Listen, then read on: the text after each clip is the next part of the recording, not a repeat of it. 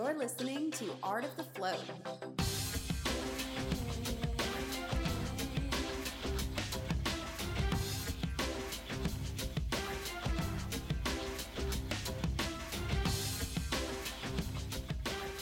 Welcome to Art of the Float, where float centers thrive. This is our weekly podcast that tells our stories of running our float centers, where we give tips on starting and running our own float centers, uh, sharing all of our terrible, terrible mistakes, and uh, hopefully giving you some answers that he- uh, help you step ahead of our learning curve. You can find us on Facebook at Art of the Float, on Twitter and Instagram at Artful, excuse me, at Art of the Float, and we love it when you join the conversation by leaving a SpeakPipe on artofthefloat.com.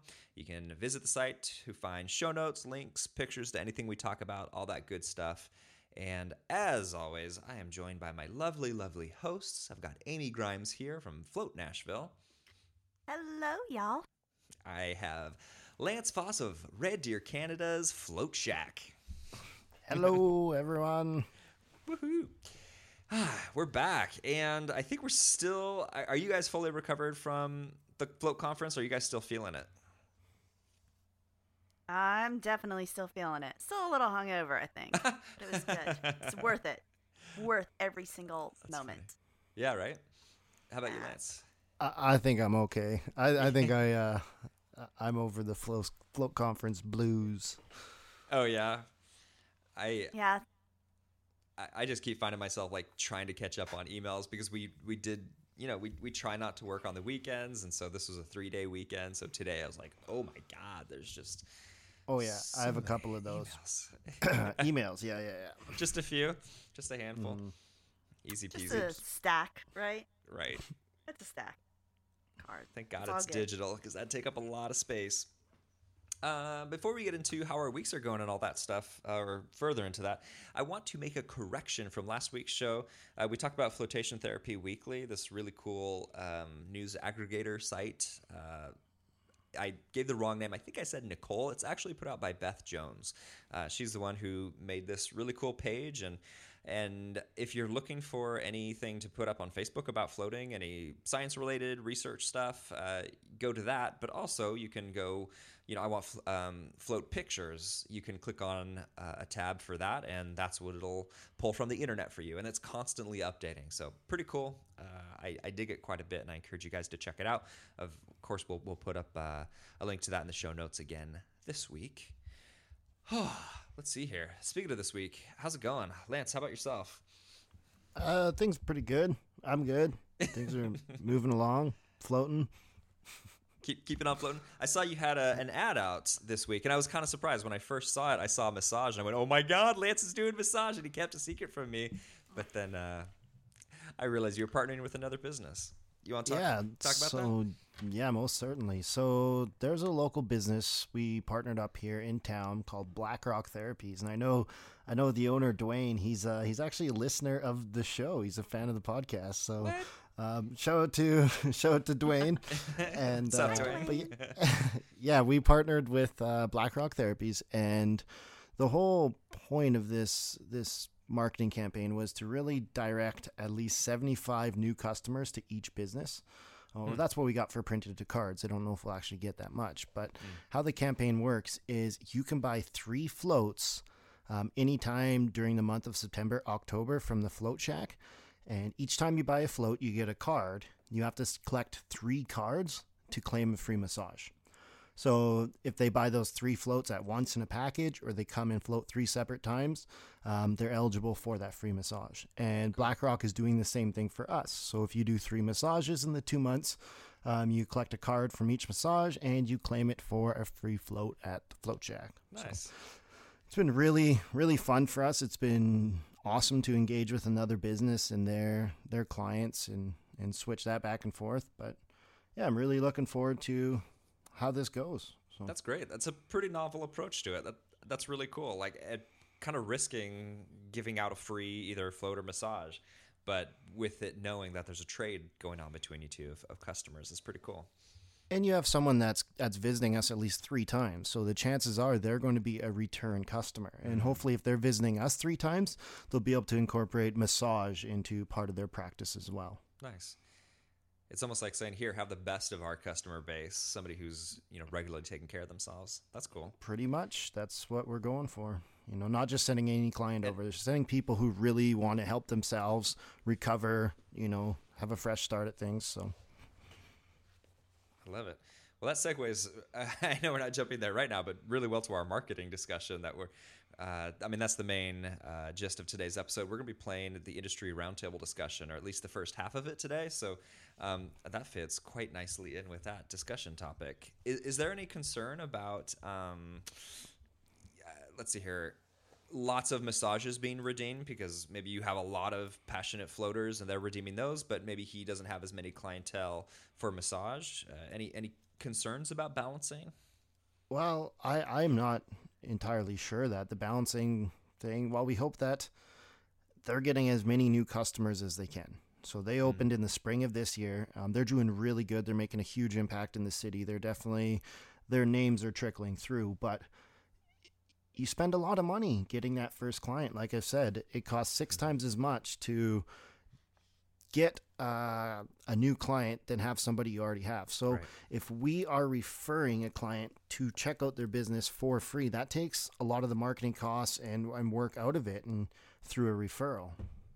Nice. It may That's may awesome. not be up everyone's alley, but I know our referral program. When we get people referred to us, they're usually people that keep returning back. Mm-hmm. They're not just people that float once and and go. Some of them are, but um, referrals are awesome, completely cool. awesome. And this feels different than like somebody coming in with a Groupon and wanting to just snag a deal and they're going to piece out. You've you've kind of already filtered out that type of person because mm-hmm. it takes a certain amount of commitment to, to keep coming back to either and that's, modality. That's one thing. Our massage campaign is is you know, filtering that out and bringing this certain type of people. But we've also, as I mentioned last week, we are running a Wounded Warriors campaign, and that's with those coupon books. And that's sort of, um, we're having a hard time converting those people into one of our, our promos or our float packages because they are the quote unquote Groupon style people that mm-hmm. come, take their free float, and you know don't really want to put a value to the service. Mm-hmm. So we're learning lots with that as well. It's we got two interesting marketing campaigns going on right now, but both of them are doing us quite well for the the little time we've ran them so far. And is there any kind of timeline for it, or is it? Um, the the massage combo yeah. is only September October, and the cool. float or massage can be redeemed in, until the end of the year. Oh, so. nice, cool. Oh, and then cool. the Wounded Warriors, the Wounded Warriors campaign, that's going on for one year. So those those coupons are valid till July next year, I believe. Interesting. And are you seeing a lot of them come in? Oh yeah. Oh, yeah. yeah, yeah. Like like I said, we're only accepting those Tuesday, Wednesday, Thursday, Friday from 9 a.m. to 3 p.m. And for us here in Red Deer, like we're only 100,000 people in our city. We definitely feel um, the weekdays, especially in the mornings, um, they're a bit slower for us. You know, people need babysitters. They're working. They're mm-hmm. you know, there's a lot going on during the week, so we are able to fill up those spots with these Wounded Warrior floats. And um, a lot of people that are buying these these coupon books um, are people that are supporting because they know someone who's been a veteran, know someone who's suffering from PTSD, and a lot of these people have never heard of the Float Shack. So we're able to get these people that have never heard from us get them into our center, get them into the float, and get them educated on what we're doing so they can, you know, spread the word for us. So it's, we're definitely feeling the ripple from that. And um, the massage is, is great as well. We're getting tons of inquiries from there. So um, back to the, the massage part. I mean, it's all it's all so cool, and there's a lot a lot to talk about. But as far as yeah. the the massage trade goes, just because so many people listening here want to start their own campaigns and or or do do better networking with the with the community. How did it come up to to pair up with these guys, and how did it come up to do this kind of trade, which sounds pretty creative to me? Um. Well, Dwayne, the owner of BlackRock Therapies, he well, he started floating with us, and he quickly incorporated as part of his practice, and he was floating nice. quite a bit. And um, there he hired a marketing gentleman who that's pretty much what he does. His name's Phil, and he goes around, he networks and markets, and goes to uh, meetings. Um, you may have heard of it called BNI, Business Networking International. Um, it was brought up in the roundtable discussion. Um, but yeah, it's a it's a, a group where you network with other businesses and run promos and campaigns and really help each other out. But we're not in BNI, but we seem to be fans within BNI. Like a lot of companies in that group, like the Float Shack. So Phil reached nice. out to us and wanted to know if we can get together and do this promo to help stimulate each of our businesses. So it was probably two months in the planning before we launched it, but yeah, it's just reaching out to other businesses and seeing who's really wants to work with you, who you think Cool. can benefit you, your business, and they can benefit. Nice. Blah, Yeah, you know I what I meant. you can each Yeah. benefit each other. It's reciprocal. And Reciprocal. um, I, I was actually glad to hear that it didn't like happen at the front desk where he was like, "Man, I love this," and you were like, "Yeah, well, I love massage," and it started out like that because I'm in the shop so rarely these days. I feel like I do miss out from certain opportunities that just those those random spontaneous spont, spontaneous. Oh boy. Uh, those You random too, things hey? that happen, those things that happen, uh, just That- while you're that's in when the you shop. train yeah that's when you train your front desk to uh, Hmm. to pick up on that we're working on that with our with our staff right now on you know if you find someone you have a conversation what are some things that you should be listening for you know find Hmm. opportunities pass them along don't be afraid to uh, to mention those things to us and to and to follow up on them Cool. so your staff can be your ally if you're not there all the time Okay, that's that's that's good. Well, Amy. oh, sorry, Lance. no, I was going to ask. I'm assuming the same thing you're going to ask. Amy, how was your weekend? Did you get your washer fixed? Are you still doing the Yeah. coin op? no no no uh, today we got our washer fixed so Or we just are today. So you went a just while. today. We did, but you know it wasn't bad because it was just the washer. So we go out and wash and bring it back and dry throughout the day. Um, so it wasn't horrible, uh, and it did force us to revisit. Uh, should we outsource laundry? You know, it gave us an opportunity to run some numbers. So Mhm. you know, overall, you know, you always take away something you learn from each opportunity, including doing a lot of laundry. Uh, so uh, yeah, so it was it was good.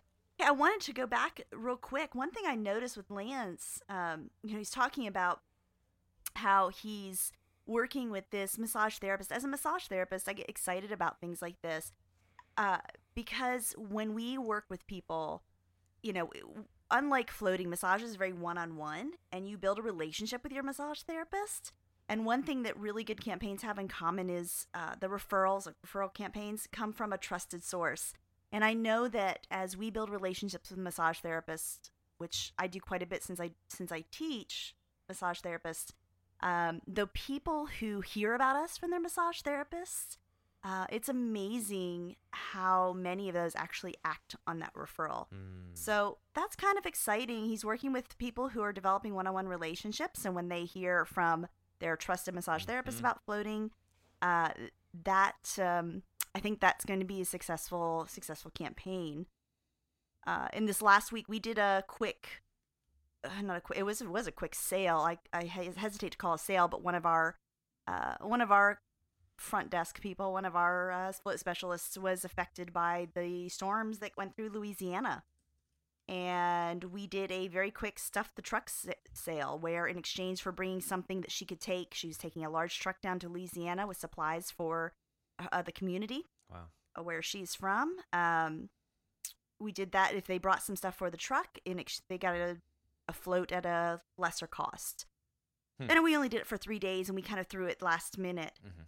But one thing about Nashville is we got a lot of uh, people coming from the hurricane many years ago, and we have quite a strong Louisiana community um, within Nashville. Oh wow. So when I started posting about this sale, what I found to be interesting is that 40% of the people that we saw during the sale were actually new clients. And Oh. basically the community was passing out this information and it's a very tight community uh, because they all share that pretty traumatic experience and um, it's too soon to see if they'll come back but uh, I, I found it very interesting i don't think we've ever had uh, something like this that we've thrown together so quickly where we've had such a new such a large group of new clients uh, come on out to see what floating was about so it was a Huh. very cool response cool opportunity to share and to educate um, but once again it came from a trusted uh, trusted source and um, I think that has. I think that's the uh, key to any Mm, good system, sale, referral, that sort of thing.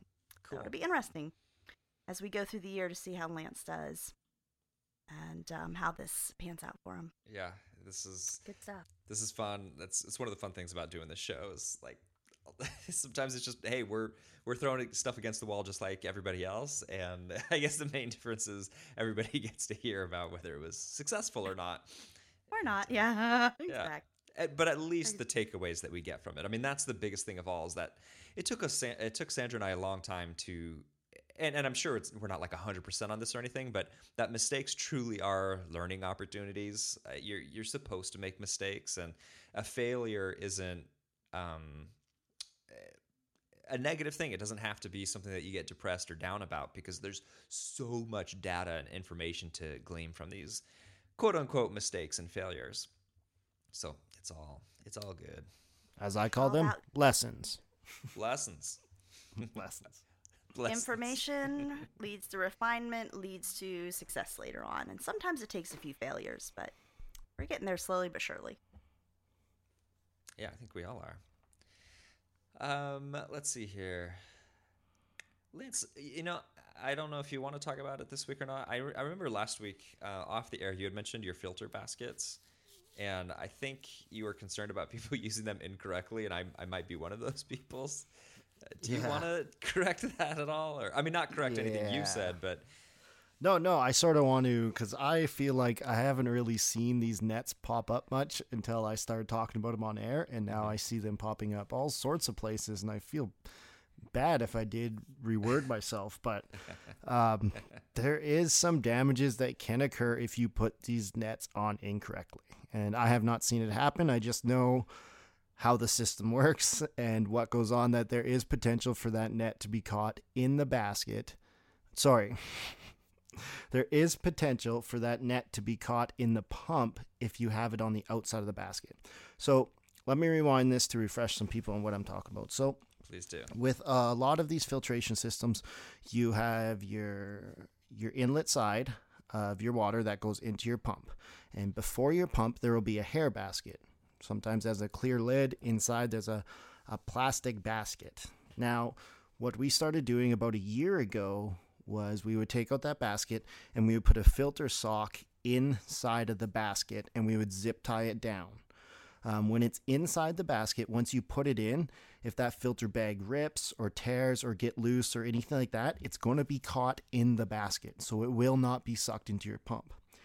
If you put it on the outside of your basket and it starts to tear for some reason or it starts to come loose and that sock or that net gets sucked over your impeller, that is going to completely suck the whole thing out. You'll blow your fluid end and it won't be anything friendly and you'll get mad at me because I told you to do it. So if you're going to do it, make sure you put your net inside of the basket. Um, we use a zip tie to strap it to the basket so it sort of um, tucks down to the bottom and it's it contours the basket a lot better. Um, what we've recently started doing um, from Jeff Sealer, I think that's how you say his last name. He is from Float House, I believe, South Surrey. I may be wrong. Sorry, Jeff. But I was speaking to him, him at the conference, and he mentioned taking toilet brush cleaners, brand new ones. Don't use your old toilet brush for this. Get a new toilet brush. Mm-hmm. I just went to the dollar store and found one that you could unscrew the handle. I put my net inside of my basket, and I take this brush end and put it inside of the basket. So um, we ran this for a week now, and Matthew pulled apart the the baskets last night, and he said that that brush end does a wonderful job at collecting all the hair.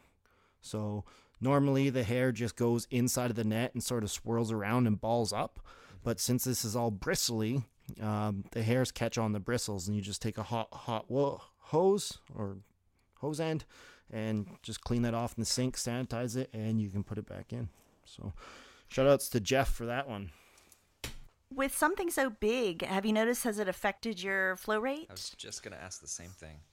Um, I believe that you that will not affect flow rate. Uh, that basket is, I would say, 10 to 12 times larger than your inch and a half inlet to your pump. So, in order for you to restrict that flow rate, you would have to have quite the restriction in there. Um, the size of the uh, the brush end that we have is maybe a tenth of the size of the basket. So um, there is no restrictions caused there, um, and you do not want restrictions on your inlet side.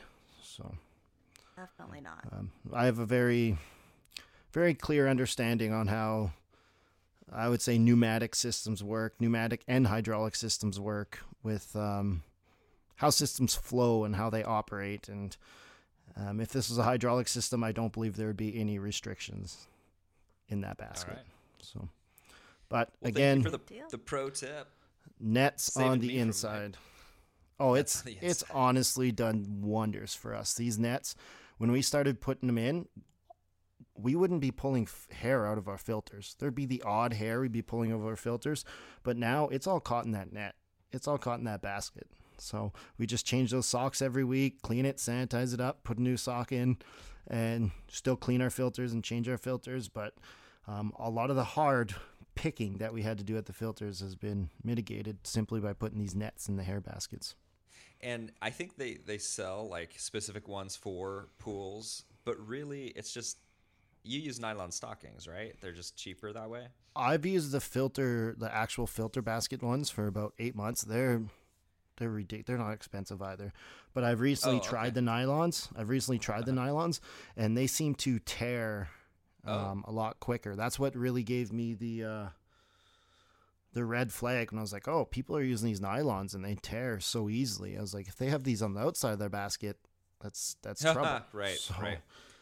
Well, um, let's add this to our recommended products uh, page. So uh, not not the nylons themselves, but the the official ones. And uh, let me know off the air where you get those from, and we'll compare it to Amazon prices and uh, put that up there.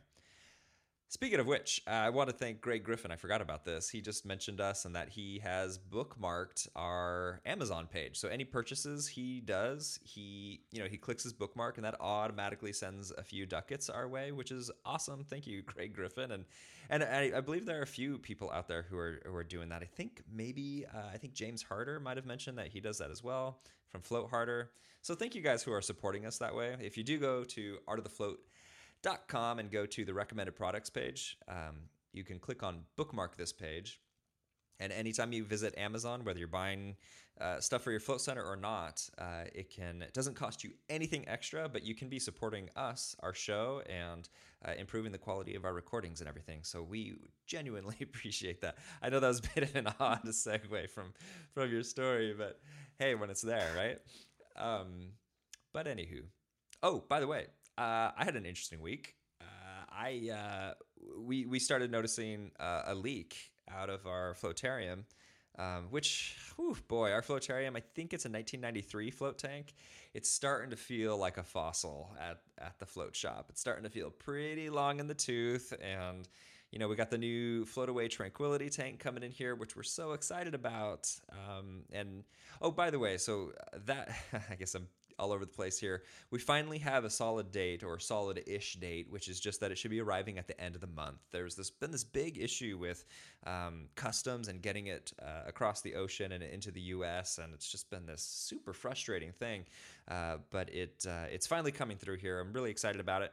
Uh, but then it only makes our floatarium float tank look that much older. And now that the thing is springing leaks, so here's the thing: you can't have a shutoff valve at the very at the point of entry of your float tank. So it is possible to have a leak spring that you can't shut off. And so that's exactly what happened to us, which is technically, I mean, that's one of my worst nightmares is, you know, you've got the the inlet and the outlet hoses that that come out and they're they're flex tube. Uh, if anybody owns an i-sopod, it's going to be the same uh, same style, except this is like a, you know, a 1993 version of flex tubing.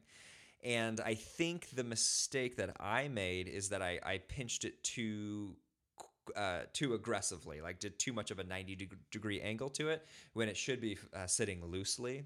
Now, mind you, um, also I think that fact that it's so old has, has also just it's aged, but it, it the leak is at the point uh, of where it's uh, the most crinked at like that 90 degree angle.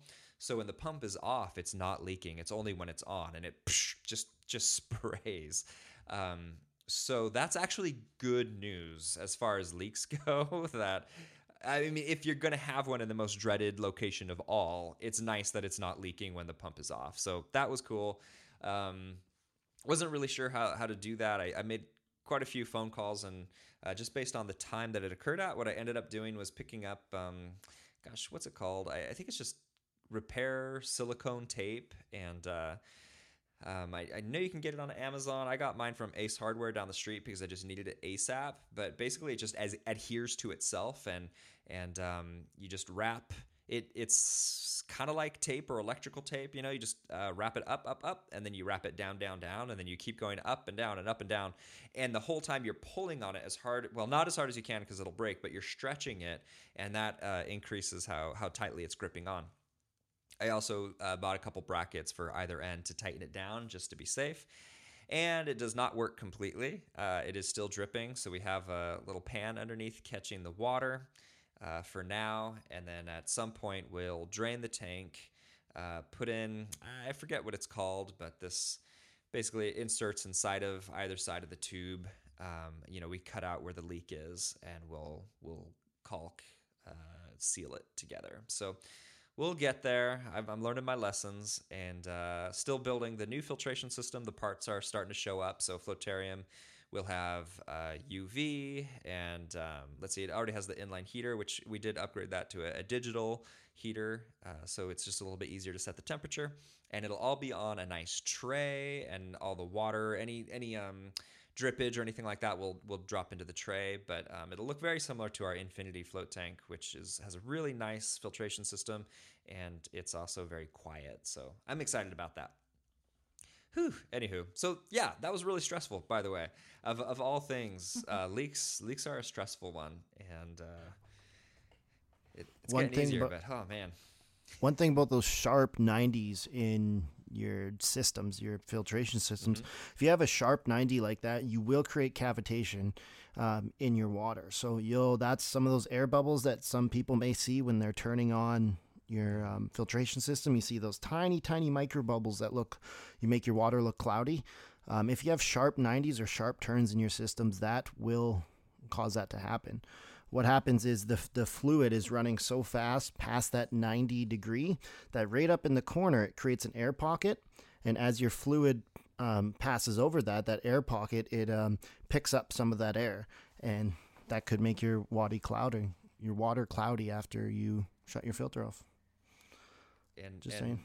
yeah that, that's something that I've I've heard from day one is don't do 90 degree angles or do as few 90 degree angles as possible because also I believe that can affect your flow rate as well because it's it's getting jammed every you know couple of inches with 90 degree angles it's going to slow it certainly. down certainly certainly um, would would definitely explain why our floatarium is bubbly after we run the pump, though. We've moved away from a lot of um, hard piping as well, because the hard piping or rigid PVC mm-hmm. piping mm-hmm. in your system um, that holds a lot of vibration, which holds a lot of sound. So when we've moved out to the more flexible style hoses, that cuts down on sound drastically.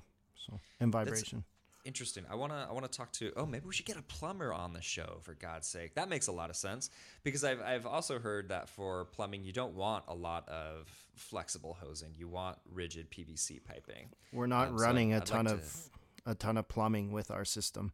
You know, our right, system you got point. you got a few feet. You're if you're getting a plumber in, yeah, that's someone who's dealing with t- totally different systems than we are. You know, a pool? No, you wouldn't want that in a pool. But maybe in our system, we maybe have six feet of, of plumbing. That's funny. Maybe 10.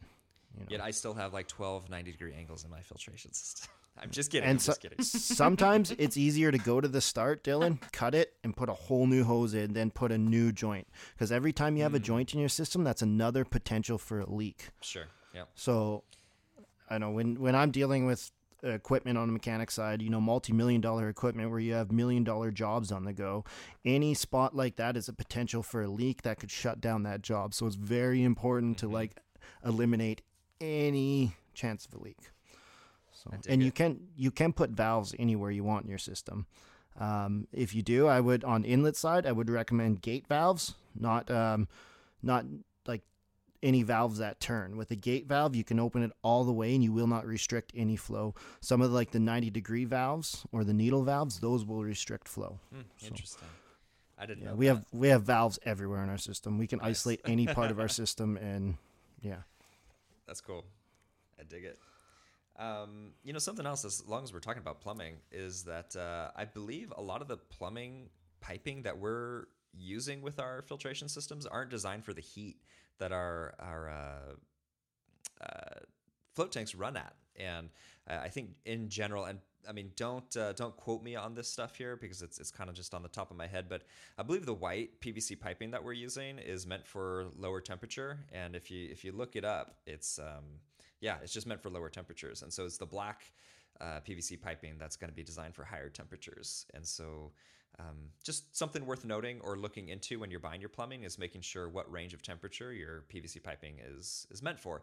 If if you're you know designing your own filtration system, which I think most people probably aren't doing these days when they're when they're buying their float tanks, they, they come with a filtration system.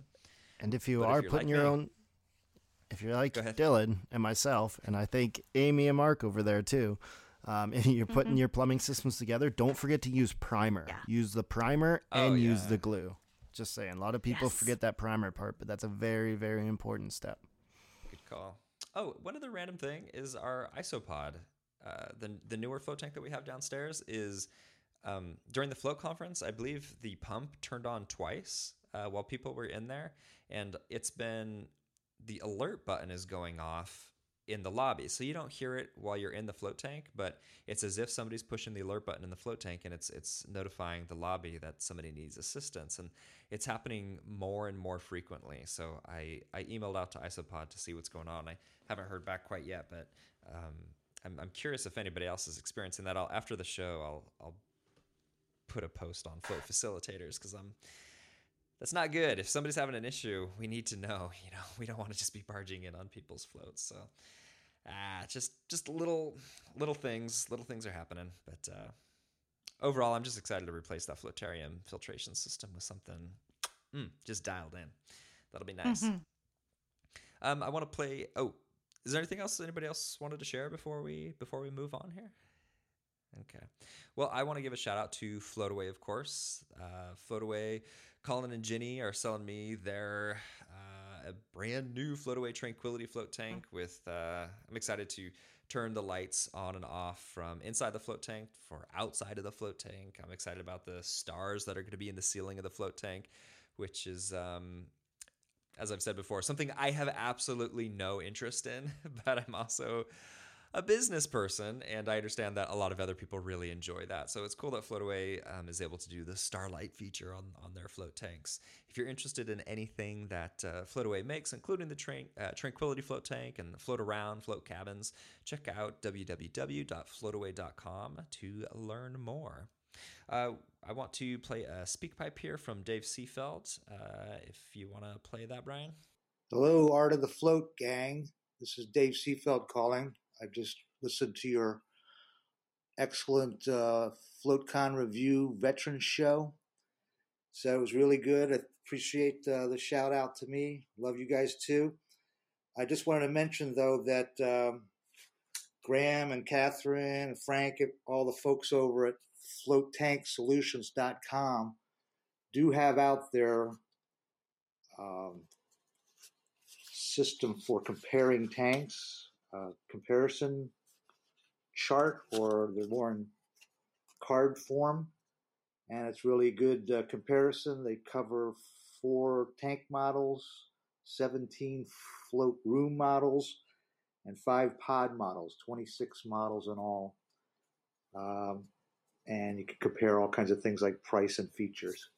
So the way you get to their uh, comparison chart is floattanksolutions.com forward slash tanks, all uppercase. Can't wait for your next show. Thanks again. Thanks, Dave. As always, thanks so much. And uh, thanks, Dave, for helping me with my filtration system too. I really appreciate it. Um, so yeah, guys, I you know last week uh, we had another SpeakPipe calling in saying you know what what float tank do I buy, and we basically said we don't know, but we're working on it, and that's a good solution for right now of just to start finding out what kind of float tanks are out there and what you might prefer. Um, check it out. Uh, float Tank Solutions. Uh, What did he say? Forward slash uh, float tanks. Tank, I believe. Okay, we'll put the link in the show notes anyway. And um, uh, yeah, pretty cool to just know that there's so many manufacturers out there. My goodness.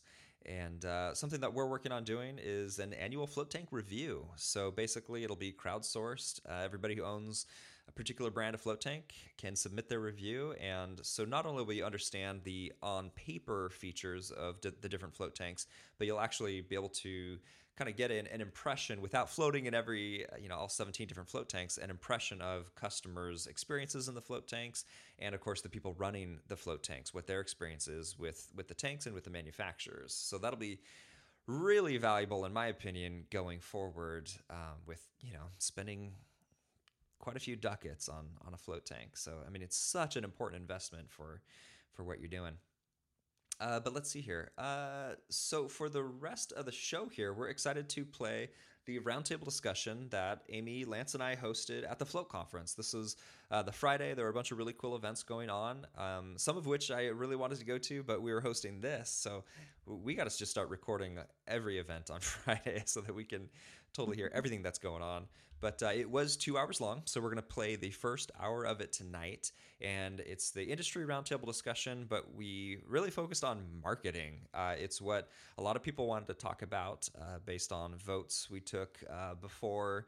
Uh, or online before we all got together, but also, I mean, man, once people started talking, it, it just kept kept going and going deeper and deeper, different ideas and concepts and different angles of marketing. And I thought it was incredibly valuable. I absolutely loved it. And um, yeah, so I think uh, that is what we'll play. Is there anything you guys wanted to add to that before we cut to the audio? Oh, I will say that it is uh, lightly edited. So it's not perfect. It's not certainly not the quality that I like to think we hit uh, on a weekly basis here in the studio. But um, uh, you know, it is it is a room full of I don't know seventy people, something like that.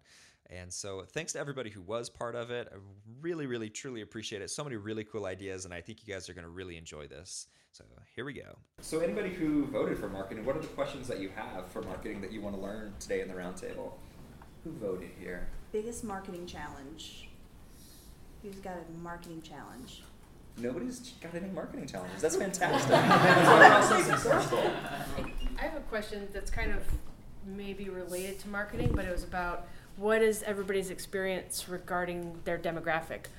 You know, different places might have different people floating. What type of people do you see? That's a good one. I was going to say all our demographics are similar but somewhat different. Um, uh, that's going to be pretty much based on your geography and what's what's around you. Like I know the mountain towns, there's a lot more active people, a lot more outdoors people versus where we are. So um, that's a completely different demographic. A lot of people, um, athletes, may use it more than somewhere that is, um, I don't know. I don't know what it is. Yeah. I kind of want to hear the range of what people's experience, in case there's a, a demographic that I haven't heard of that are floating a lot in a particular area or something, just to kind of open my mind as to who's floating. So I think um, athletes are probably up there, especially with the Olympics going on. I've seen a lot of internet memes going around with, with that. How about um, so PTSD? I think is another big one. It seems to be really big at this year's Float conference, um, and, I, would- and I'd like to uh, see people's successes with that and how people have been targeting sufferers of PTSD. But uh, beyond that, what are some other demos that people are targeting? Yeah. Um, in one of my cities, and this was a marketing group we didn't cater for, uh, or demographic, excuse me, um, was the blue collared workers. So, in one of our areas, we've got surrounded by mines, and we get all these hardcore blue collared workers walking through the door trying to get all spiritual because they spend a lot of time in the truck listening to Joe Rogan. so, That's a, per- that's the kind of thing I was wondering. yeah. Yeah. that's a particular demographic, right? The Joe Rogan listener. The blue collar workers are probably a pretty hard nut to crack, though. Just like veterans, Mhm. you know, it's the same thing where they can benefit the most, but getting through to them is, is really tricky. Like getting, getting vet- and I'm aware that there's a veterans workshop going on right now. I was like, how do I go to that one? Do I not? Um, but and we haven't don't haven't worked with a lot of blue collar workers, but I think really working through that mindset that stress is, uh, sorry, that uh, relaxation is some kind of luxury, right? That this is Mhm. like something that women do. They go to the spa and they relax and shit. You know, it's like there, there's that disconnect between understanding that yeah, this can actually help you with pain disorders and it can actually help you with uh, you know with physical injuries and the kind of things that you know um, blue collar workers and, and veterans deal with. It's just, I found that it's a similar kind of mind. You know that you have to We, work we through. made a point of not calling ourselves a spa for that reason. Uh, that's funny on the episode with Lindsay Fair. She was talking about she's a float club specifically to get away from the, the spa title because it tends to be geared geared towards women. That, that's interesting. Not just women, but also luxury. Right, right. Right. We want we want people who are there because they need it, not because they think it's a treat. Depending on your market, though, spa might be great. Right, If exactly. You're in Hollywood Mhm. or Manhattan, Yep. spa might be a phenomenally useful Exactly. Um, speaking of Joe Rogan, stepping back a little bit here, um, for those of you who have been open for some time, how many people, what's the retention look like for Joe Rogan listeners? Uh, and I, I ask that because I found that the Joe Rogan listeners aren't very consistently coming back. Do, does anybody else agree with that or disagree with that? Point that gun at yourself. It's, uh, I, I kind of find the Joe Rogan people to be a problem because they come in with these huge expectations Mhm. of what they're Mhm. going experience. They think they're going to come in and trip balls and Right. be disappointed and they don't come back. Yeah, You know, you're gonna so see if anybody symbols, puts talk Joe to Rogan aliens. on their intake, I take them down a few levels and be like, all right, you go take a bunch of LSD and ketamine, you might have that experience no matter what you're doing. But when you float, here's some of the things you might experience, none of which probably are going to include any of that. So I, I almost like don't like it when Joe Rogan people come in. Like he's done so much to build the industry, but there's all this expectation. Well, I think I think I don't know how agreed upon this is, but there tends to be that three float curve that that tends to happen before people get the rhythm of floating. And uh, for some people, it starts their first float is just the bee's knees, and then the next one can be a little disappointing, and then the other way is the first one is disappointing because you had so much excitement, anticipation. Um, it's not till the second one, but then it's hard to come back to the second one if you didn't have a good experience, unless your your future wife drag you back in for that next float. So. Um, does anybody agree with that or disagree? Does that seem? I see some heads nodding. Um, does anybody have any, any ideas on how to better speak with Joe Rogan listeners and, and up that retention level, please? Um, so as I was saying to um, a couple of the other guys out there before, was like we have a couple of roles, like a float facilitator and a customer connector, and the customer connector's job is basically to dedicate time to speaking to customers after a float, sitting down, talking to them, and educating them on the benefits of regular floating. Um, you know, you can't expect to, to go to a gym once and come out fit and buff. Mm. You work at it through repetition, and that's no different from anything else in life. Um, so yes, there's always someone just educating, saying, "Look, see how you feel after two or three floats, then you're going to find your groove." Especially with uh, Roganites, because even Joe himself said, he goes, "You need to do at least three floats to find your groove. Then you start to go deeper." How much stuff do you Um, about seventy. have? Seven stuff? No, you mean how many do I have on, like at one time? Yeah. Yeah, two. Two. Okay. And one, one of them was just dedicated. Yeah, yeah. So the float facilitator just smashes out all the rooms in a couple of minutes, and the custom connector's just there greeting people and then jumping in the chill out room, having a tea, and just moving around, just making people comfortable so that we can spend time with them and at the same time learn a little bit about them. How, how big is your center? Um, well, I've got uh, my centres usually consist of either three tanks or four tanks. So I don't know. Some of you guys probably have five tanks or six. Who's got the most? Who, I mean, sorry, how many? How many you got? Nine, Wow. and then five in the second. How many people do you have on working for Two. you? Two. Yeah. I'd like to know your We system. stagger our times, so we go four and five. Oh. And uh, back of the house runs around, makes up the tanks, or makes up the rooms, and in front of the house, yeah, checks them in and out. Customer service. Can we uh, can we put a pin in that one? I want to get into that because I've heard of people with more float tanks with with two employees or with fewer employees than I would know how to handle. I want to learn about that, and um, but I want to stick with the marketing part for right now, and then I would love to to hear more about that because that's that's part of why I should have. Hello, welcome. Good to see you. On the demograph thing, I know one of our largest demographics is um, young families or young mothers, to be specific. They get no break, especially when they have multiple kids, three, four kids. It's it's like they've had years without a break. So a lot of them have kids and they go there simply just to disconnect from everything. So that's something we focus on quite a bit. Pregnancy is an interesting demographic life cycle because if you, if you can catch them early, you get to be of benefit during the pregnancy, and then they inevitably have to take a break and you know, to this go, being a little baby, and then they get to have alone time again afterwards. So there's this whole interesting cycle. I'm curious about uh, how much money everybody has to spend on marketing. Do you just have a giant slush fund of money for marketing, or do you are you trying to look for guerrilla marketing tactics and things that are cheaper? Who uh, who would like free marketing, cheaper marketing? You know, Facebook advertisements, that kind of stuff. Who has the money for that? Go ahead and raise your hand if that's about where you're at. And then who feels like they can put in money for a campaign and build their marketing through a maybe marketing company? It seems like a lot fewer people that way. Um, something that has stuck with me for years now. uh, Does anybody here know Salt and Straw? Has anybody heard of Salt and Straw? Um, it's a, quite the tourist destination here in Portland, and um, there are a few things when people come to Portland. They think of Voodoo Donuts, maybe Blue Star Donuts, um, and uh, Salt and Straw is one of those things. They have a line around the block all the time, and uh, a friend of mine was at a um, uh, kind of like a small business uh, gathering, and the owner of Salt and Straw said that uh, of all the checks that she writes, of every cost that she has, her marketing cost is her highest one. It's the one that she has the hardest time writing, but it means she has the most success. And so I'd be interested to know what kind of success we can have if we aren't simply doing Facebook ads, guerrilla marketing, but have real campaign managers in behind what we're doing. And maybe Float House, or do you guys do that in house? Are you? Yeah, so Nathan's actually our marketing manager. Nice. And so we just did a big campaign uh, for our summer sale and uh, built a whole challenge around it. And uh, why don't you speak a little bit about that? Yeah, sure. Basically, just trying to get people engaged. Um, so really trying to drive the social media train as well.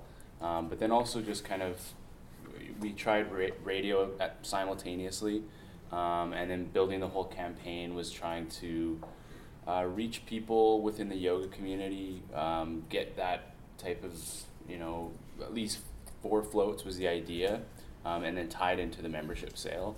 Um, so yeah, I mean like it was definitely something new. We haven't tried it before, but it seemed to, to go really well. Yeah, so what we did was a float challenge, and so we created a, a really good deal. It's three floats for 99 bucks, and we do 90, 90 minute floats.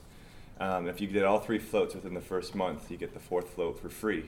And if you did that one within the within one month as well, you get entered in for a draw to a, a big contest to what was the grand prize? Oh, it's a one year unlimited yoga membership to Y Yoga, which is a big yoga chain in Vancouver. Plus 12 floats. Plus, yeah, a year of float, a year of floats, 12 floats. So um, it was really successful beyond what we thought it was going to be. It really got people pumped up, and the whole point was to get them over the whole learning curve and accumulation effect with floating, and getting them through those first three floats within a condensed period, and creating a challenge around that. And people got right into it. We created these boards, their names were on it, and um, you know, put stickers on and marking their tracking their floats, and then we had a social media contest uh, supplementary to that, which was really um, great for sharing hashtag why we float, um, which is something that, in terms of marketing and, and stuff like that, this is a, a campaign that we designed for the whole float industry last year.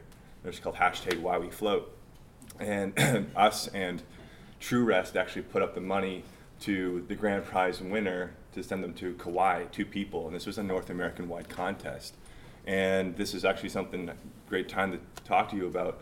We're going to do it again, and it only really works if everyone really gets on board and pushes it at the ground level from their center, both with print in their store and on social media. Because if we can capture everyone's social media, we can get some crazy leverage with this campaign, and it's generically branded, designed for the whole uh, the whole industry, and um, and it's, and it's getting testimonials. So it's not you telling people why floating's so great. It's your guests telling people why floating's so great and what they get out of it, and then you reshare their posts. So it's it's ideal, um, but it takes some lead work, and, and we set it all up to you. And you just follow the step by step, and if we launch it at the same time, in numbers, then it goes viral. And uh, last year was the first year; it was decent. We got a good little mailing list around it now, and we can add to it and launch it even bigger. And we're going to accumulate this year. And I really encourage you people to come talk to us about it at our booth uh, this weekend. So. Uh, can I add two things onto what Mike said? So one thing with the uh, float challenge that we did was we allowed people to use floats that they had accumulated.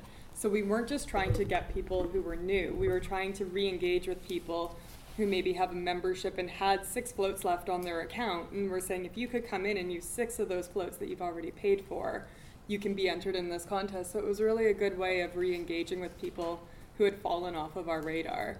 Um, and then just with why we float, there's no ownership of any of the content. Just if people are, are curious about that, it's you know if someone in Nashville gets a really good testimonial, we can say like care of Nashville and you know tweet that out or put it up on our Facebook. So just being really transparent that there's that there's no ownership. It's really just industry wide. Going back to the competition itself, um, did you launch that during the summer because similar to yoga, people come in less often, and that's just a good time yeah, to we bump it up. typically do a summer sale, Mhm. um, but this was a way of doing the summer sale, but not really calling it a sale, um, and also and creating the challenge element. And people like to be challenged. People enjoy, you know. And we so we made this. We did some really good video marketing with it. So very personable um, videos on social media. Sent it out through email, explaining what the challenge is, how it works, and why we're doing it, and the incentives behind it and it just went really well. And then we go and pump that on social media. We you know boost that post and reach tens of thousands of people. And like I think how many views did that video get? Like 30, 40,000 Yeah, or something. 50 so 50,000-ish. So it's you know it's this was probably our biggest and I think most well put together marketing campaign we've ever done. Thinking of all the layers of email marketing, social media marketing, graphics for online, um, print in house, the videos uh, the, the posters, like having it all put together and launched really smoothly.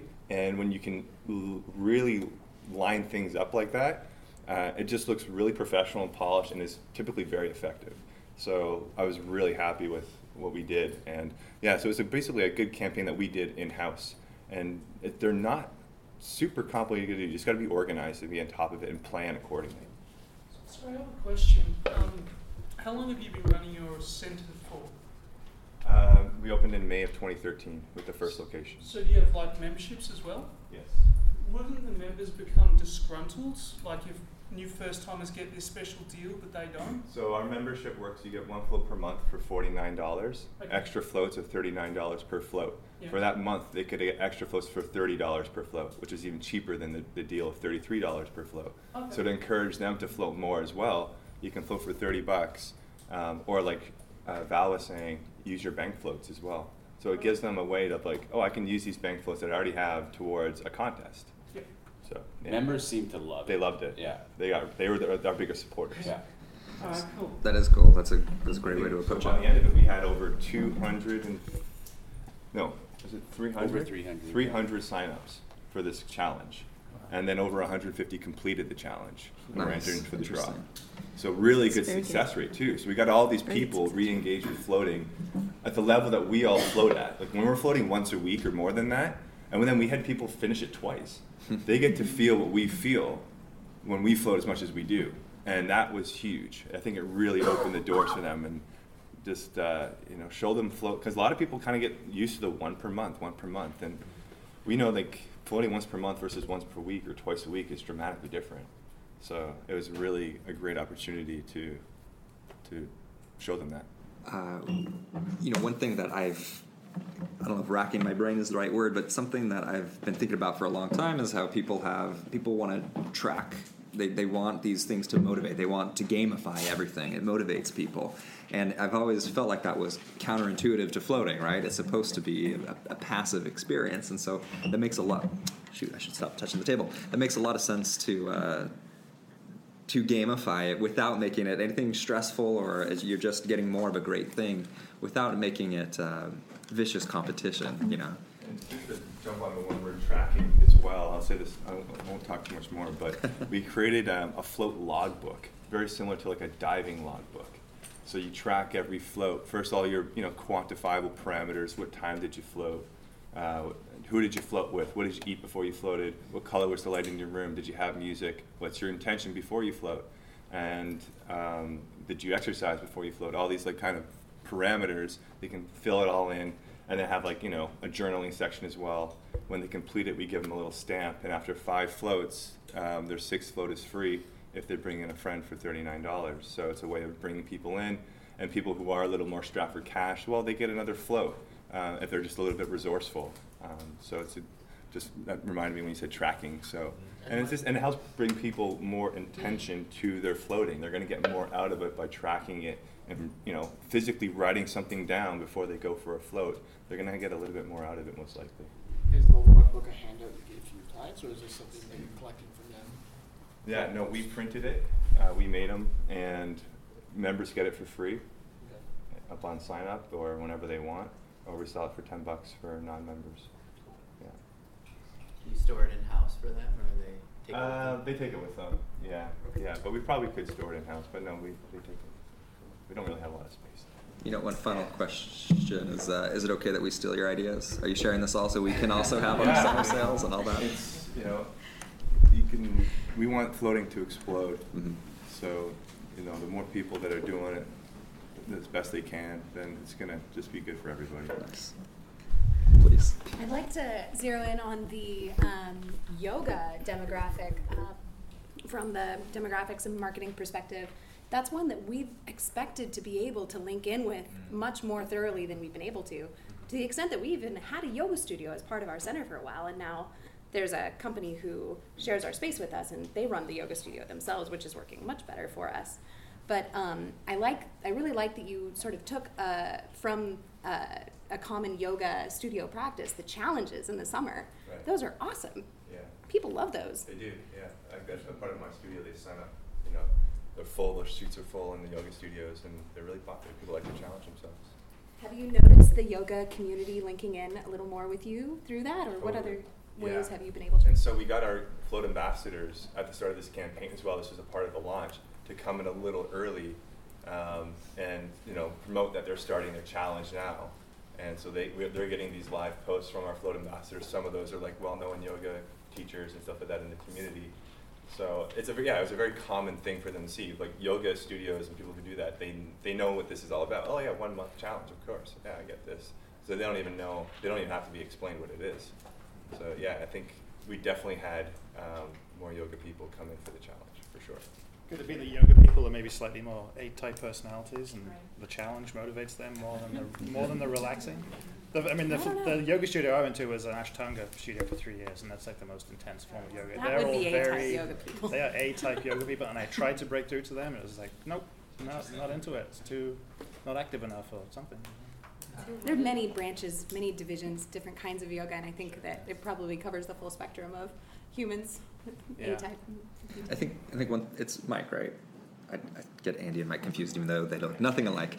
But uh, um, the idea of and this I think is just a weakness across the industry is word of mouth is so good for us, and so we sit back and we wait for the word of mouth to happen, and our businesses slowly grow or they they wean, whatever it is. But um, I don't think that we're the best active engagers with our customer bases to get them in. And so that's one thing I really like is that organized, active way to get customers into the flow. Please. What you're saying there about word of mouth, obviously that's really big and that usually happens within customers. But we're really active with our local Chamber of Commerce and also mm-hmm. a networking group called BNI. And so every week I go to the meeting and everyone gets about a minute to talk about their business. So it just really allows you to meet other like minded business people and then from there they have their whole network and it's everyone has a purpose to refer business. So it really helps with the word of mouth, but then also when we have a competition going on or sales or anything, they're kind of those spokespeople where we give them all of the stuff to Oh, have in their okay. businesses. And it's been really huge for us. We just started with our Chamber of Commerce, and uh, we have a very large active Chamber of Commerce. I would love to talk to you a little bit more about how to take advantage of utilizing all the tools for Chamber of Commerce. Um, some are very active. We find in some cities they are not so much. Um, going back to that, um, one thing that I love uh, about hearing all this marketing and also talking to all the different layers is when, you know, a lot of us have very small centers. Um, I know one thing that Mark and I are striving for. This is my business partner. If you if you have not met him, by the way, um, that's my hip. That's our little hippie, our, our shop Pippi, um, who I adore and um, has helped me along in this journey. Uh, but one of the things we talked about this year, we started to put a lot more money into marketing, and probably more than I felt comfortable with. I know being small, being busy, um, because it's mostly just Mark and I. We don't have a huge amount of employees. Um, it's a, something that we didn't put a priority on. We were afraid. We had a lot of fear around spending that money. Um, we have opened up and spent more money on marketing this year and put a lot more thought into it, looking at the different layers, actually sitting back and planning out um, the year in advance, and at least um, making sure that when we put a marketing campaign or when we do marketing, that we're making it very easy for people to respond to it.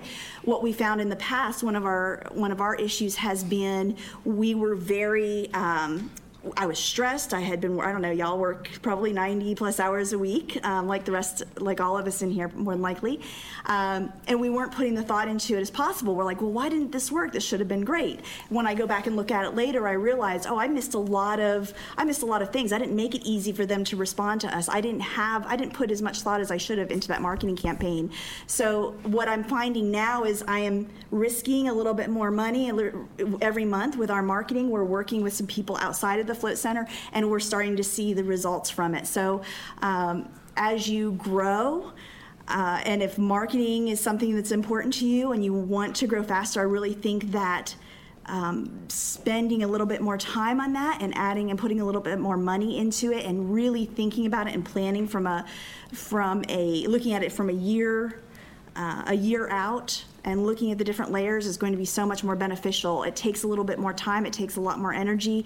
You may start to uh, spend a little bit more than you thought you would in a marketing budget, but man, it pays off. Mm-hmm. It pays off so, so well. Um, and I we've got some people doing it. touch base on that too. Um, we do two things, um, Jeff and I. So we we do marketing trying to get people to come in, but we also don't mind spending dollars on education mm-hmm. because so many people don't know what floating is. And so we, we take money send, uh, signing up to go to events and having a vendor booth, and we, we don't have anything to sell, but we're just there with you know our iPads and signing people up for contests and with brochures and just talking about what floating is. And it may not convert people into coming in right away but we're now getting people in the community going i saw you at this event last year or i saw you here and can you tell me more? And now my friend has done it. And so it's also just keeping in mind that you know marketing is, is great but you're, when you market you're marketing to people who kind of know what you know what floating is. Uh, but there's a lot of opportunity for education. I completely agree with that. We've, we've had a lot of success going to what are they expos? Like uh, are they expos? Is that what it is? Just mm-hmm. tons of people hustling in and and just educating everybody on what that is. We do sell floats when we do that though and I've been shocked at how people are just so excited to spend at expos. And I think you've had a very opposite yes, it was the opposite, that, which is really interesting. But that said, you brought up a good point. We went, and I, I it used to be crushing for me. We went to um, health fairs and expos, and people would just be like, "Oh, you'll never get me in that," and it was a very, very negative interaction. But what's interesting is, is a year, year and a half later, those people are like, "Oh yeah, well, I went back and my, I heard my friend, my friend went to you, and she said it was a great experience. I saw you at the expo, and now all these people who saw us there who were like, oh, I'm trying to walk wide around the booth and uh, are now coming in. Now they're friends. They're hearing it from the friends. They have that moment, that interaction with us, at, even though it wasn't necessarily a a great one, they still learned about us. So now they're hearing it for the second and third time, and now they're coming in. It was totally worth it, even though at the time it felt pretty crappy for us. But now I'm seeing the benefits a year and a half later. Dylan, when you're selling these floats at like vendor booths, are you offering discounted floats? Just yeah, we do discounts. Yeah, we do them basically at what you would do a Groupon at, so somewhere okay. near cut in half or some kind of a package, something like that. Right yeah. on. Maybe it's not half actually, but it's, it's not quite half. It would, it would be a, a very significant discount uh, enough to make it very attractive, and also uh, for us, float and massage packages, people that helps to connect people in for us to the float experience because massage is more familiar, and it sounds like a really wonderful combination. Yeah. I'm going to tie together marketing and education and networking all into one, which is wow. med- medical professionals. Absolutely essential to activate your community of medical professionals. They are so networked, and especially the guys that deal with pain disorders, with chronic health conditions, the things that don't have typical success with allopathic healthcare. get them in there, offer them a free float, offer them three floats, get them to have the full experience, activate them, and they will bring so many people in. And then we have a lot of people say, "Yeah, my doctor sent me," you know, which is. And then they asked, "Do you take insurance?" You know, it's like, "Well, okay, we can help you with the first part. You know, Right. we can get you to float, but no insurance." But they are an absolutely essential um, networking community for us. So let's try- let's try that out. So this is interesting. We have found when we looked at our referrals, we have several. We have a in one in particular, a physician who refers to us who has never been in. We've never had contact with him, but they refer. He refers so many people. Um, have you? How would you say? How? What's a good way to approach the medical profess, professionals, in, in to, or in order to educate? Well, we started with a, just a letter drop. So we just sent a, a letter offering a free float and explaining some of the benefits of floating out to every, every chiropractor, every uh, birthing center, every MD, every naturopath, you know, that we could figure out. We'd send them out a letter and then um, we would call those that didn't respond a couple of months later, see if we can get through. Typically that doesn't work as well.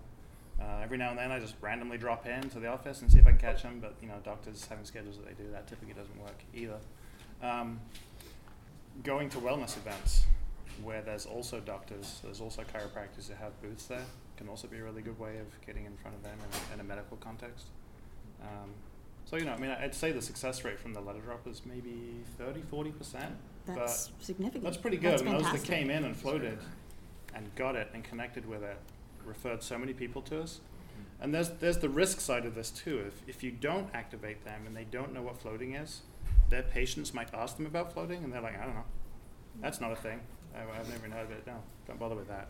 You know, but if they've experienced it, they'll actually be able to speak to it and maybe connect that, oh yeah, this could actually, it might not have been awesome for me, but I understand what it is and it might be good for this patient who keeps coming back with this chronic health thing that drugs isn't working for. You know? so. If I can, Is there any specific information that you provide them, or what kind of, what way do you educate them? Well, free is usually motivating, right? you can come and experience it for free, right? And I just try and keep it short and simple and just explain some of the some of the benefits, effects on the central nervous system, um, effects on pain disorders. Um, you know, I think we included a quote from from uh, one of our floaters. You know, is working on a chronic health condition. Um, keep it short and simple. Like, don't bore them too much because they don't have much time. Um, but, Just had yeah. that little booklet that you gave them when they came in. Just a letter. Basically, there's a letter in one of our trifolds. You know, that was it. Sandra, did you have something you wanted to? Yeah, I'd love to add add to this. Um, so as as you're thinking about reaching out to medical professionals, I encourage you all to think about what the pain points might be for medical professionals uh, who are treating people. Um, you know, what might come up in their professional lives that is difficult for them, and how might floating help with that. So a lot of the reasons um, that, that we're all here is because we see that this is incredibly powerful for people who haven't found success with a lot of other things. That's why we're here.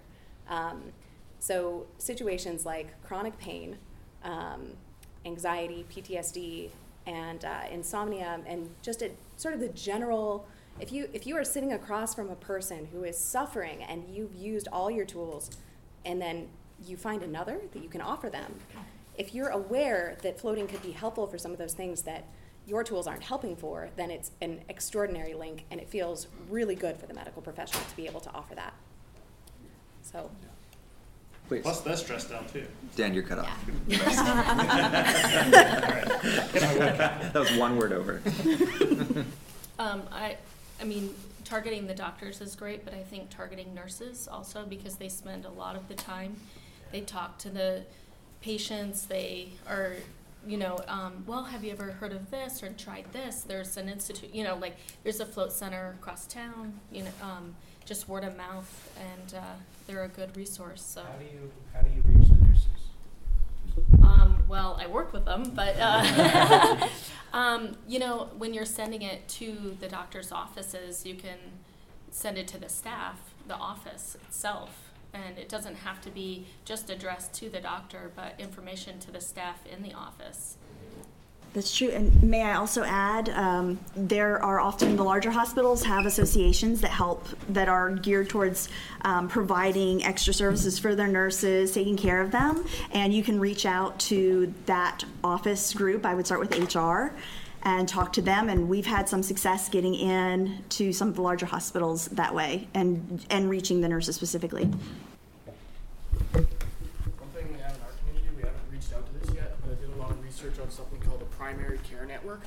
And it's basically a network of doctors, and they take a more active approach to treating people with um, things that are preventable by just lifestyle changes. So conditions that are preventable by lifestyle changes. So they're prescribing people exercise, and they'll you know be in network with different yoga studios, gyms, whatever, and they're getting people out there to just make different changes in how they're leading their lives in order to treat the symptoms of whatever they're experiencing. So that's one thing I want to I want to get involved in and get into that network. But just on this topic of discussion, if there's anybody else that has a primary care network, I'm pretty sure it's a it's a it's a blanket uh, thing that any, any any anybody could set up. I think a doctor's network could materials to send out for your city. There might be one there. So. Oh, thank you. Um, yeah, my question's sort of more about like the how the software works at a float center and the accounting type software, but I'm going to sort of speak with it in terms of like a short um, story, kind of. Um, so, someone that sends a float center volume of people, like this physician or a pain treatment center, or like for example, my daughter's a weight trainer, kind of struggling here in Portland. I mean, she does okay; she's making a living but do you give out promo codes to people, or like an affiliate type code, to where if they spread the word, they can also get ongoing compensation, like 10% of a float or something, or 5%? Is that go on in your industry? That's kind of the question. Because it's wonderful to have people refer you, but some people might think of the float as a little bit of a competition to their own yoga studio when you've got, you know, 20 yoga studios in a community. So that's kind of my question. Yeah, I think a lot of people do that. Um, when we first started, we did a referral program where I think is if you referred four or five people, you'd get a free float for yourself. So that encouraged um, our ambassadors or people that were talking about floating to go out there and really get those people to come in so they could float for free. But I know there's various other ways of doing it. It's um, but it's something that was very effective. But is it, how many people in this room are plugging in promo codes for other people that regularly send you business? So when that float ticket hits, the money automatically goes to their checking account. Who, who's doing that? Oh. Just a, a couple? So you're, you- you're, you're talking like a monetary kickback for your referrals?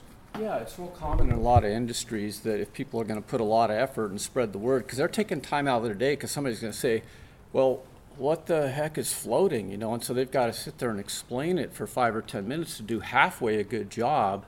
So yeah, it's a, yeah, you could call it a monetary kickback, but it's, it's a referral affiliate compensation. As a healthcare practitioner, I think that it might be considered unethical to Oh. give people a monetary kickback because um, it is that It's way for- illegal, yeah. It's illegal in s- for Ill- some healthcare practitioners. For some. So that's just something to consider.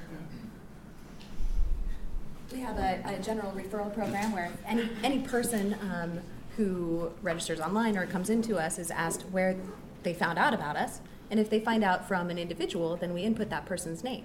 And if that person uh, is in our system, then they automatically receive $15 of account credit to use towards a service. But overall, do people feel that that's, that's like a monetary kickback and it's unethical, or is that like fair? I think Well, it's may, fair. maybe if, if um, it'd be unethical, like in your case where you're dealing with healthcare Yeah, I- practitioners, I see what people, you're saying, though, yeah. you know, abide to a certain code of ethics. I mean, none of us are healthcare practitioners as float professionals. Mm. We're just not. Um, Yeah. But Money's a like, good if, I mean, however you'd wanna do a referral system, like if you have a way to track it so that you can have reciprocal action and know which of your referral partners are bringing you the most, um, the most referrals, and you can treat them the same way. So tracking it's a good way, rewarding the people that are referred and rewarding the people that are referrals would, uh, they're referring people to you is a good thing to do, I guess. Just to, you know, stay on top of knowing where your customers are coming from. If you want to do a monetized way of kicking back some things, I don't, I don't know where there'd be a problem with that. I'd say something like that, like, you know, a struggling yoga teacher or something like that, where they could actually use the extra money and they'd be incentivized to do it. Um, but yeah, I think healthcare professionals would be into an ethical dilemma. We have another one over here, Mark. Let's wait. Well, wait. let's go for first, then we'll get to So I can't speak to the medical professionals. We haven't really crossed that bridge yet, but we have basically little business cards, and it has on one side all of the information, hours, how to book, download our app. The other side has a spot for an expiry date, promo code ten dollars off. So when I go to BNI, those have that certain that certain promo code, and then we have that attached to our brochures at all of these businesses. So, if, say someone doesn't have time to talk on it, we can still get the information, we can still track it, without them having to be like, oh, this is their website. You know, it just makes it really easy for them to refer to us, and then at for reach a certain point, then it will go towards floats because they need to experience floating to be able to sell floating too, rather than monetary compensation. Yeah, that was basically my thought is um, for any kind of business that's maybe healthcare related, you have a promo code on a brochure that says basically what floating is, how it can help you, um, $10 off, and have a promo code on it. And have it either a part of their um, information packet for the doctor's office. Um, you know, like when you go, they have, you know, a folder for you and information or you can have it at their front desk that people that visit the business see it and they just grab one and and and go with it. Um, the other idea is um, having them for races, different uh, running events, different um, activities that so you're targeting uh, the athletes and they have a different promo code on there, but they always get goodie bags, they always get discounts, and you can offer that to them and have it a part of their bag. And, and if I could pull on that thread, has anybody, you talked about, you know, uh, booths to give education or, or uh, going to expos. Has anybody tried it at the end of a marathon or triathletes or any of those to kind of see? Because usually those are going to really benefit at the end of their races. And for us, where we come from, we get a lot of cross country skiing, and then we also get a lot of triathlons and marathons in the summer uh, with a huge populace uh, that would be seeking some of those between marathons and half marathons. Has anybody explored that or gotten results from any of that? We had a booth at an MMA event that we sponsored that was a complete bust. Had But- like two people come to the booth. But for an Yeah. MMA, you're only getting, see, we'd be. It just wasn't a demographic. for Right. think. And That you're is only getting a lot of the demographic. audience versus the participants, right? We got engagement from the participants, not from the audience. We But were, that- hop- yeah. we were hoping for the audience, but Right. yeah. So was this education, or were you offering them? Just education. A It was just, discount? just being there and just offering information about floating. Yeah. I, I'm thinking more along the lines of giving them, you know, a discount or a free float, or trying to get them to come and recover their muscles and offering them something. So. Can we get the Can we get the mic over here? Yeah. just want to say how much I love and adore all of you guys. I listen to all your podcasts and just I appreciate how much energy and love and devotion you are committing to this practice, and I, I just commend you for that. That's so amazing. And I just want to cu- touch on a couple key notes, um, particularly in uh, my community. We have a really active. Uh, um, Dharma Center with a number. We actually have three different branches of Buddhism get together and do insight, Zen, meditation, and I think that would be a good area to market towards because they're always interested in extra, extra activities like that, um, as well as I have a few uh, kung fu um, martial arts um, teachers, and they're looking to expand, push past the boundaries that they have and their limitations in a float tank from my knowledge, is an excellent way to do that. So that's an area that you can promote a little extra marketing. Just touch base, give them a free float, maybe promote them as a float ambassador. So. And can I say, so kind of building off that and the, the idea of the financial incentive is, I think, um, you know, medical moral ambiguity aside, I, I think you could potentially work out a business of doing that. But I also feel like the person you want selling your float is somebody who's inspired by getting maybe a free float or, you know, it, it just loves floating. I think, and we're I, said it almost as a negative earlier of word of mouth being we almost rely on that. Well, it can be an incredible tool, and if you do give out a free float, or if you connect with whether it's doctors, yogis, whatever it is, they don't need a financial incentive is, is what we find is that if, if they love it they're going to tell people about it. And um, maybe if they're getting a free float monthly or something like that as, as an ambassador as, as float house does and it's something that we've started picking up on more um, they're, they're going to keep talking about it and bring people in. So i don't even know that the financial incentive needs to be there. If, uh, again, if it's medical medical practice or whatever it is, they they believe in that, so they want their client to be be better or healthier. So they don't need the 10 bucks kickback or whatever the financial incentive is. Well, and the- also, before you talk, Yeah. uh, I pause about every 30 minutes to an hour to go to the restroom, but since we don't have that opportunity, I'm just going to leave for a second. I'll be right back. Please continue. so familiar.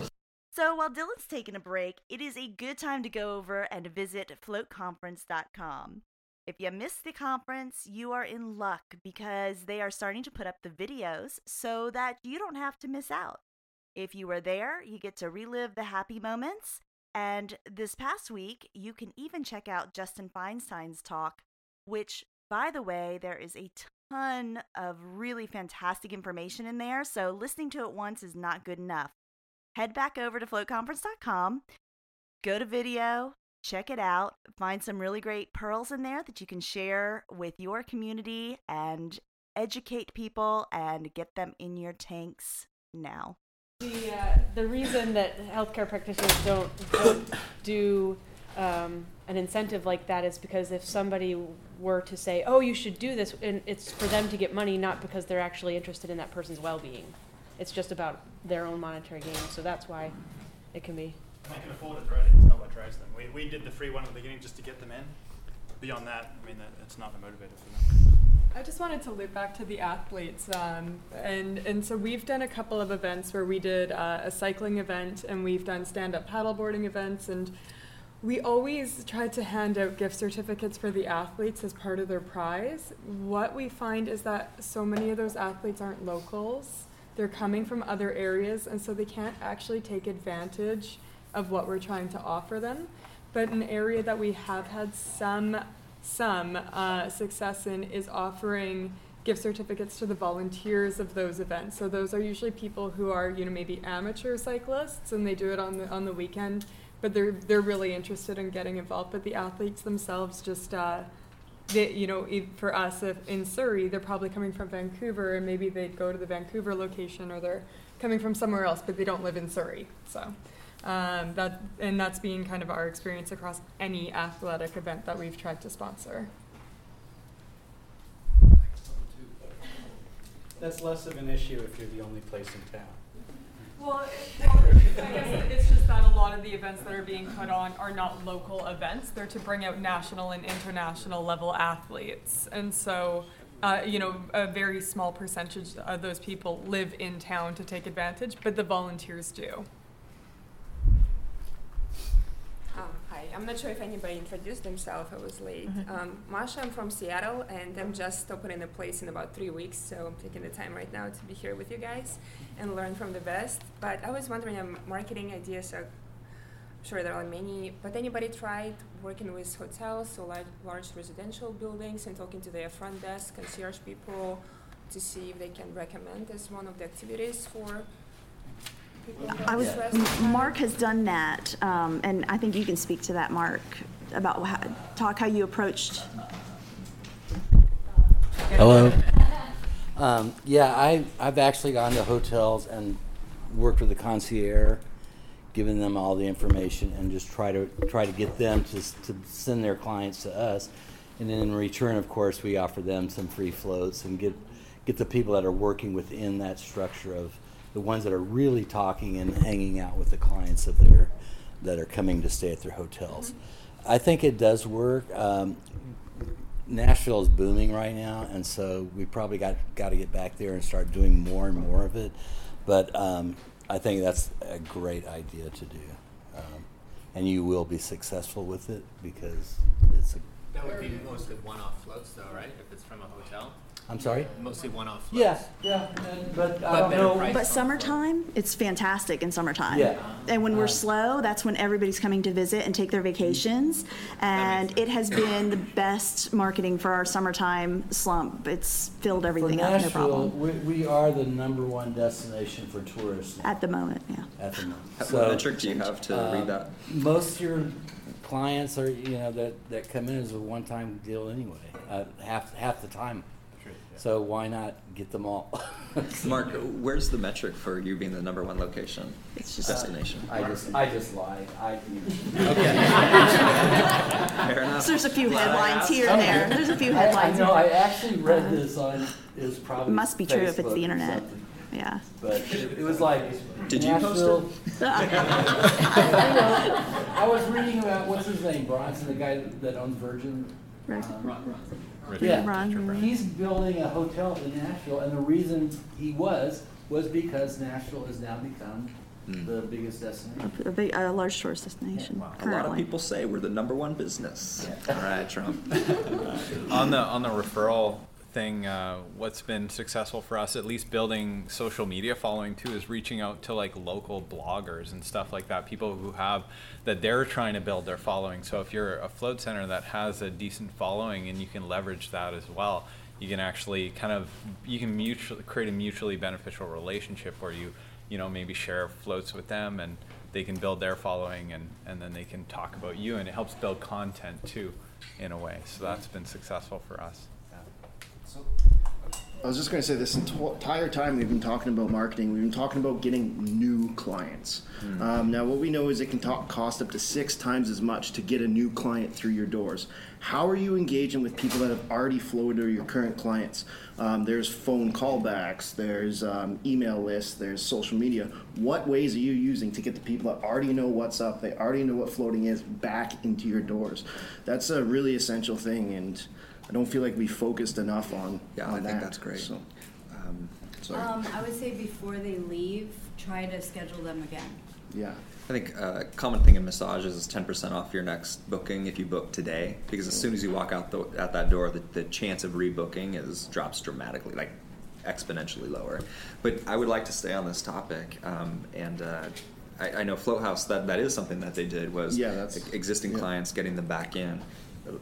I, Over here. I was, I was going to say something completely different. So. Oh, um, so on that, uh, after people come in and say they have a really good experience, um, and maybe they'll ask how often should I float? How do you guys respond to that? Because that kind of sets a standard for returning clients. If you kind of I make a usually say recommendation on it's- that, and I'm sure there's different demographics you might have different recommendations for. So.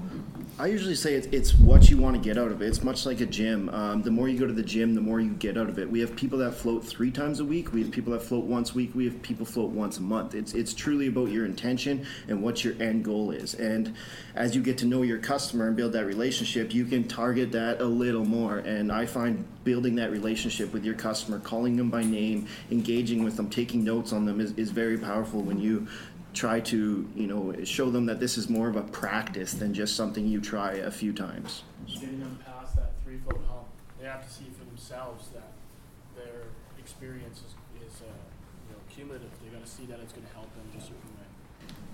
Yeah, I think our experience is some people just fall in love and they just they know they're going to be coming in regularly. But more often, since we have a starter pack of the, the, the three float acclimation period, it's at that point that we want to touch base with them where they come to us and go like, what what's right for me? And at that point, they should probably already have some ideas. And sometimes we will reference, you know, two float a month is our most common membership, but really it's what you want to get out of it. And I think our conversation sounds very similar to Lance's over here of, of what that what's what's right for them. Um, and would it make sense for us to take maybe five minutes just to stretch our legs, take a break, use the restroom, everybody get a break, and then we can come back and talk about not just acquiring clients, Greg Griffin, everybody knows Greg Griffin, but uh, and we're all taking a break. Uh, but uh, Greg's uh, here, we're done. Let, let's talk about client retention when we get back here. Thank you for listening. That was part one of the industry roundtable discussion from Float Conference 2016. And I just want to give a big thank you to everyone who managed to schedule that roundtable into their day. I know it was a ton of fun. It was cool seeing all those faces and people I've met over the years and flow facilitators in one room.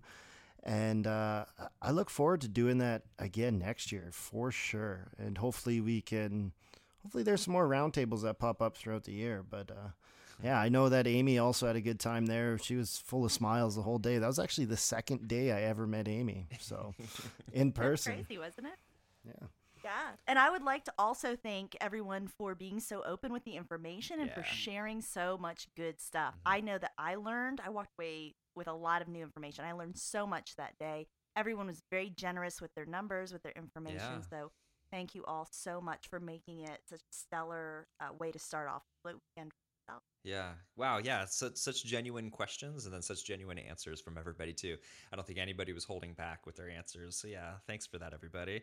And uh, stay tuned for next week's episode. We're gonna play the second half of that. There's more good marketing information in there, and then we bounce off to a few other topics as well that we'll get to next week. Uh, thanks for listening. Uh, let's see here. As always, Facebook, Art of the Float, Twitter and Instagram, artofthefloat.com. And uh, just remember, there's an infinite amount to find in the presence of nothing. So spend some time there. We'll see you next week.